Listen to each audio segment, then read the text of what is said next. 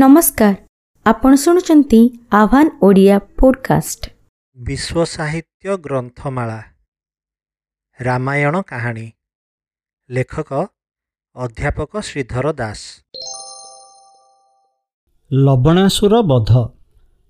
ଯମୁନା କୂଳରେ ଆଶ୍ରମ କରିଥିବା ଋଷିମାନେ ଦିନେ ଆସି ରାମଙ୍କୁ କହିଲେ ଲବଣ ବୋଲି ଗୋଟିଏ ଅସୁର ଆମମାନଙ୍କ ଉପରେ ନାନା ଅତ୍ୟାଚାର କରୁଛି।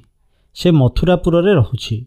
ପ୍ରତିଦିନ ଶହ ଶହ ଜୀବ ବଧ କରି ସେ ଖାଉଛି ତାକୁ ଆପଣ ବଧ କରନ୍ତୁ। ଏହା ଶୁଣି ଭରତ ଲବଣାସୁରକୁ ବଧ କରିବାକୁ ରାମଙ୍କ ଅନୁମତି ଚାହିଁଲେ। କିନ୍ତୁ ଶତ୍ରୁଘ୍ନ ରାମଙ୍କୁ କହିଲେ ବନବାସ ବେଳେ ଭାଇ ଲକ୍ଷ୍ମଣ ତୁମର ସେବା କରିଥିଲେ। ଭାଇ ଭରତ ସେତେବେଳେ ରାଜ୍ୟ ଚଳାଇ ତୁମର କାର୍ଯ୍ୟ କରିଥିଲେ। ମାତ୍ର ମୁଁ କିଛି କରିନାହିଁ। ମୋତେ ଏହି କାର୍ଯ୍ୟଟି କରିବାକୁ ଦିଅନ୍ତୁ। ତେଣୁ ଲବଣକୁ ବଧ କରିବାକୁ ଶତ୍ରୁଘ୍ନ ଆଦେଶ ପାଇଲେ।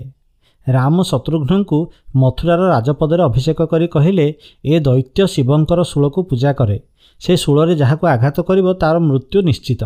ତେଣୁ ଲବଣ ଘରେ ନଥିବା ବେଳେ ତାହାର ପୁରଦ୍ୱାରରେ ଜଗି ରହିବ। ସେ ଫେରିଲେ ତାକୁ ବଧ କରିବ ଶତ୍ରୁଘ୍ନ ସୈନ୍ୟ ନେଇ ମଥୁରାକୁ ଚାଲିଲେ। ଋଷିମାନେ ପଥ ଦେଖାଇ ଦେଲେ। ତିନି ଦିନ ଯିବା ପରେ ବାଲ୍ମୀକିଙ୍କ ଆଶ୍ରମ ପଡ଼ିଲା। ଋଷି ତାଙ୍କୁ ଆଦର କରି ଆଶ୍ରମରେ ରଖାଇଲେ। ଦୈବାତ ସେହିଦିନ ରାତିରେ ସୀତାଙ୍କର ଦୁଇଟି ଯାଆଁଳା ପୁଅ ଜନ୍ମ ହେଲେ। ବାଲ୍ମୀକି ଶିଶୁ ଦୁଇଟିଙ୍କର ଜନ୍ମ ଉତ୍ସବ ପାଳନ କରି ସେମାନଙ୍କୁ ଲବ ଓ କୁଶ ନାମ ଦେଲେ। ଶତ୍ରୁଘ୍ନ ଏହି ସମ୍ବାଦରେ ଅତ୍ୟନ୍ତ ଆନନ୍ଦିତ ହେଲେ। ଶତ୍ରୁଘ୍ନ ସେଠାରୁ ଯାଇ ମଥୁରା ରାଜ୍ୟରେ ପହଞ୍ଚି ଯମୁନା କୂଳରେ ରହିଲେ। ଲବଣାସୁର ସକାଳୁ ଘରୁ ବାହାରିଯିବା ପରେ ଶତ୍ରୁଘ୍ନ ଧନୁଶର ଧନୁଶର ଧରି ତାର ଦ୍ୱାର ମୁହଁରେ ଜଗି ବସିଲେ। ଦୁଇ ପ୍ରହର ବେଳକୁ ରାକ୍ଷସ ଫେରିଆସି ତାଙ୍କୁ ଦେଖି ଆକ୍ରମଣ କଲା। ଶତ୍ରୁଘ୍ନ ଅସୁରକୁ ଘର ଭିତରକୁ ଛାଡ଼ି ନ ଦେଇ ତା ସଙ୍ଗେ ଯୁଦ୍ଧ କରି ତାକୁ ବଧ କଲେ।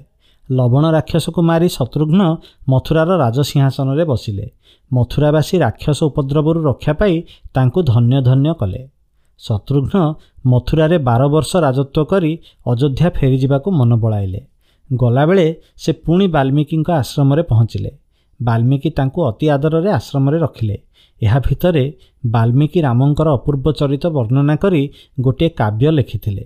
ସେ ଶତ୍ରୁଘ୍ନଙ୍କୁ ତାହା ଶୁଣାଇଲେ। ଶତ୍ରୁଘ୍ନ ତାହା ଶୁଣି ଋଷିଙ୍କୁ ଧନ୍ୟ ଧନ୍ୟ କଲେ। ତା ପରଦିନ ଶତ୍ରୁଘ୍ନ ବାଲ୍ମୀକିଙ୍କ ଆଶ୍ରମରୁ ବିଦାୟ ନେଇ ଅଯୋଧ୍ୟା ଗଲେ। ଅଯୋଧ୍ୟାରେ କିଛି ଦିନ ରାମଙ୍କ ପାଖରେ ରହିଲେ। ତାପରେ ରାମଙ୍କ ଉପଦେଶରେ ସେ ପୁଣି ମଥୁରା ଫେରିଗଲେ।